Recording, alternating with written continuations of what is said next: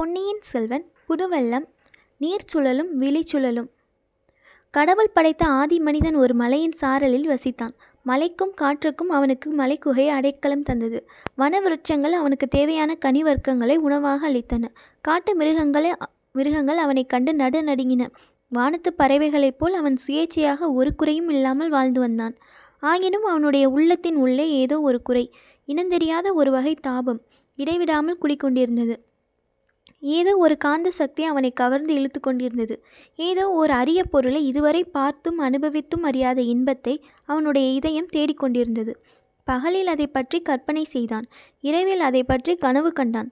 எனக்காகவே படைக்கப்பட்ட அந்த அற்புத பொருளை கற்பக கனியை என்னை கவர்ந்தெழுக்கும் காந்தத்தை எங்கே காண்பேன் எப்போது காண்பேன் என்று அவன் இதயம் ஏங்கி தவித்து கொண்டிருந்தது. ஆதி மனிதனை படைத்த அதே சமயத்தில் இறைவன் ஆதி ஸ்திரீயையும் படைத்தார். மலையின் மற்றொரு பக்கத்து சாரலில் அவள் வசித்து வந்தாள். பசிக்கு உணவும் தாகத்துக்கு சுனை நீரும் தங்கியிருக்க மலை குகையும் அவளுக்கு இருந்தன. வெளிப்படையாக பார்த்தால் ஒரு குறையும் இல்லை. ஆனால் உள்ளத்தினுள்ளே ஒரு தீப்பிழம்பு ஜுவாலை விட்டு அவளை எரித்து கொண்டிருந்தது. ஏதோ ஒரு சக்தி அவளை கவர்ந்து இழுத்து கொண்டிருந்தது. அச்சக்தி எங்கிருந்து அவளை இழுக்கிறது? எந்த திசையை நோக்கி இழுக்கிறது என்பது ஒன்றும் தெரியவில்லை. ஆதி மனிதனுக்கும் ஆதி ஸ்திரீக்கும் இடையில் ஒரு பெரிய மலை ஓங்கி நின்று ஒருவரை ஒருவர் சந்திக்க முடியாமல் தடுத்து கொண்டிருந்தது. வேர்க்காலத்தில் ஒரு நாள் இயற்கை நியதி காரணமாக காட்டில் தீ மூண்டு நாலாபுரமும் பரவத் தொடங்கியது. மலையை சுற்றி நெருப்பு அதிவேகமாக பரவி வந்தது. மனிதனும் ஸ்திரீயும் காட்டுக்குள் போனால் ஆபத்துக்குள்ளாவோம் என்று உணர்ந்து மலை மேல் ஏறினார்கள்.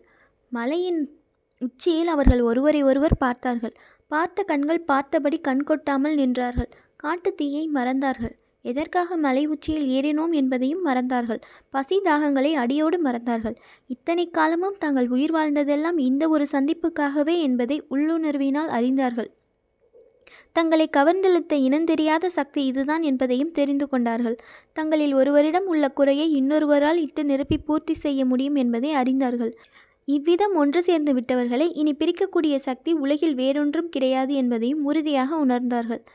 இந்த அற்புத காட்சியை பார்த்து கொண்டிருந்த படைப்பு கடவுளான பிரம்மதேவர் தாம் ஆரம்பித்த வேலை நல்ல முறையில் தொடங்கிவிட்டது என்பதை அறிந்து பரிபூரண திருப்தி அடைந்தார். மேற்கூறிய ஆதி மனிதனையும் ஆதி ஸ்திரீயையும் ஒத்திருந்தார்கள். அந்த நேரத்தில் நம் வல்லவரையனும் குந்தவை தேவியும். இப்பூவுலகில் தாங்கள் பிறந்து வளர்ந்ததெல்லாம் இந்த நிமிஷத்துக்காகவே இந்த சந்திப்புக்காகவே என்பதை அவர்களுடைய உள்ளுணர்ச்சி உணர்த்தியது. ஆனால் ஆதி மனிதனையும் ஆதி ஸ்திரீயையும் போலின்றி இவர்கள் நாகரிக வாழ்க்கையை மேற்கொண்டவர்கள் அல்லவா? ஆகையால் தங்களுடைய பரஸ்பர அந்தஸ்தில் இருந்த வேற்றுமையை அவர்களால் மறக்க முடியவில்லை. முழுதும் உணர்ச்சி வசப்பட்டு மனத்தை கட்டுக்கடங்காமல் அவர்கள் விட்டுவிடவில்லை.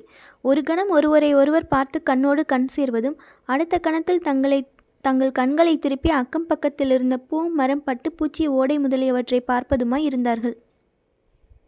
ஈசான சிவபட்டர் தொண்டையை கனைத்த பிறகுதான் இருவரும் ஏதோ ஒரு முக்கியமான காரியம் பற்றி இங்கே சந்திக்கிறோம் என்பதை ஞாபகப்படுத்தி கொண்டார்கள்.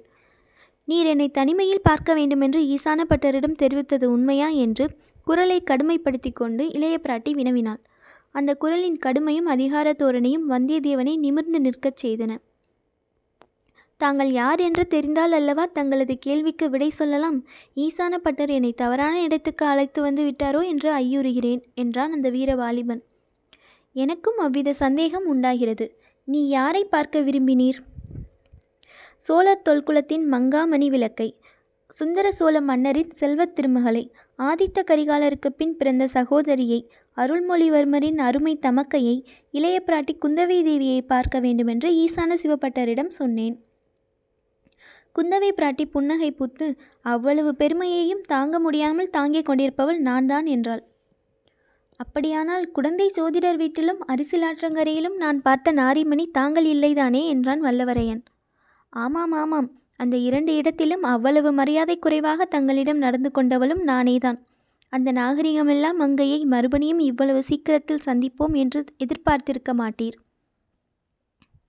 மறுபடியும் சந்திப்பதாக சொல்வது பொருத்தமில்லை தேவி.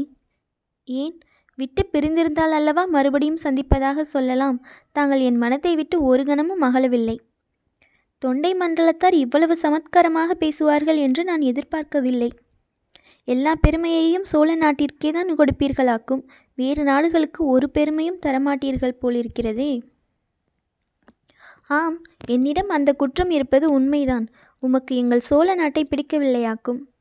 பிடிக்காமல் என்ன? நன்றாய் பிடித்திருக்கிறது. ஆனால் இச்சோழ நாட்டில் இரண்டு பெரும் அபாயங்கள் இருக்கின்றன. அவற்றை எண்ணினாலே எனக்கு பயமாய் இருக்கிறது. சோழ நாட்டு வீரர்களின் வாழும் மேலும் அபாயகரமான ஆயுதங்கள்தான் அயல் நாட்டவர்கள் இங்கே ஜாக்கிரதையாகவே வர வேண்டும். முக்கியமாக ஒற்றர் வேலை செய்வதற்கென்று வருவோர். இளவரசி அந்த இரு அபாயங்களை நான் குறிப்பிடவில்லை. வாழும் வேலும் என்னிடமும் இருக்கின்றன. அவற்றை உபயோகிப்பதற்கும் நான் நன்கு அறிவேன். உமதின் வேலின் வன்மையைத்தான் அரிசலாற்றங்கரையில் அன்று பார்த்தேனே. செத்துப்போன முதலையை உமது வேல் எத்தனை வேகமாய் தாக்கியது? ஒரே தாக்குதலில் உள்ளே அடைத்திருந்த பஞ்சையெல்லாம் வெளியே கொண்டு வந்து விட்டதே. அம்மணி சோழ நாட்டு மாதரசிகள் செத்த முதலையைக் கண்டு பயந்து சாகும் வீர நாரிமணிகள் என்பதை நான் அறியேன். சோழ நாட்டு வீரர்கள் செத்த முதலையை தாக்கும் சுத்த வீரர்கள் என்றும் எனக்கு தெரியாது. உயிருள்ள முதலையாக்கும் என்று எண்ணி வேலை எறிந்தேன் அது என் தவறும் அன்று என் வேலின் தவறும் அன்று. அந்த அசட்டு முதலையின் தவறுதான். வானர் குலத்தில் பிறந்த வீர வந்தியத்தேவர் வேலோடு வரும் முறையில் காத்து கொண்டிராமல் முன்னதாகவே செத்து போய்விட்டதல்லவா? அதற்கு நன்றாய் வேணும் இந்த அவமானம். வேறு எந்த இரு அபாயங்களைப் பற்றி சொன்னீர்? இந்த சோழ நாட்டு நதிகளில் புது வெள்ளம் வரும்போது உண்டாகும் சுழல்கள் அபாயமானவை. அவற்றை ஒருபோதும் நம்பவே கூடாது. என்னை திண்டாடி திணறும்படி செய்துவிட்டன.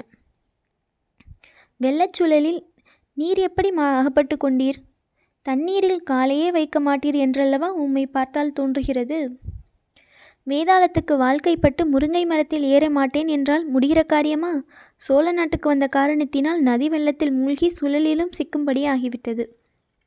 என்னோடு துணைக்கு வந்த ஒரு அசட்டு பிள்ளையின் பிடிவாதத்தினால் அப்படி நேர்ந்தது. கேளுங்கள் தேவி அந்த பிள்ளை ஒரு சின்னஞ்சிறிய பொய் சொல்ல முடியாது என்றான். அதனால் வந்த வினை. நீ சொல்லுவது புதிராக இருக்கிறது. இன்னும் கொஞ்சம் விளக்கமாக சொன்னால் நல்லது.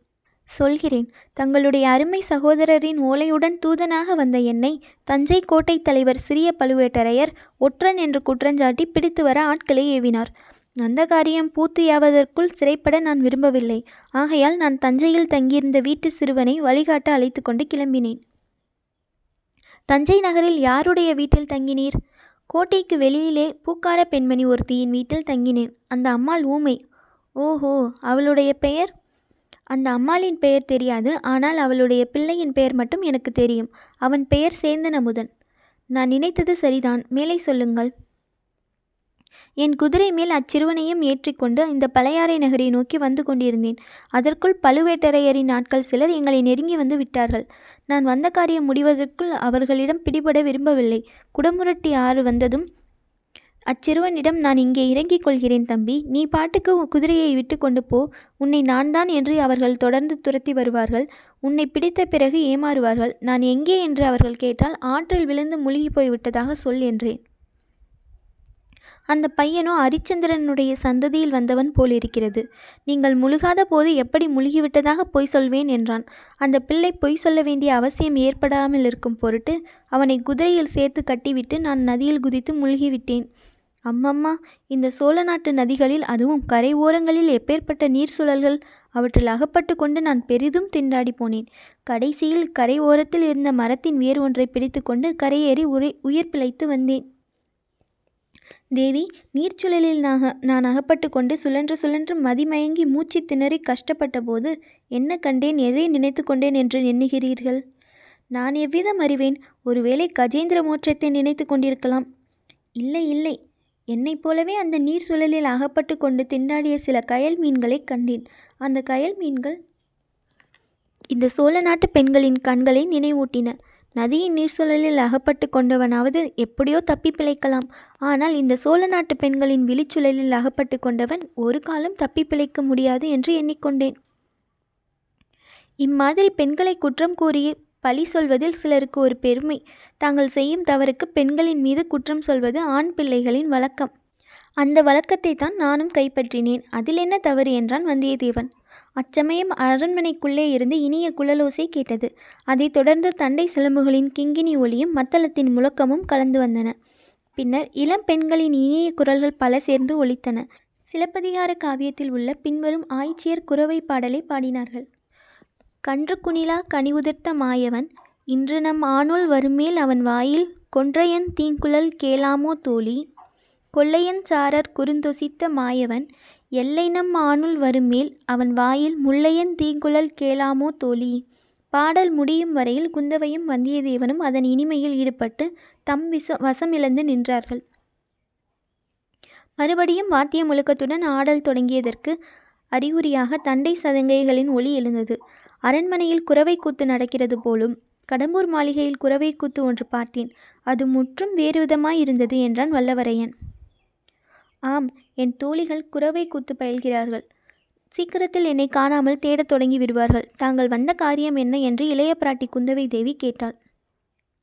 இதோ நான் வந்த காரியம். தங்கள் தமையனாரின் ஓலை எத்தனையோ அபாயங்களுக்கு தப்பி நீர் சுழல்கள் விழிச்சுழல்களிலிருந்து காப்பாற்றி இதை கொண்டு வந்தேன் என்று வல்லவரையன் கூறி ஓலையை எடுத்து நீட்டினான்.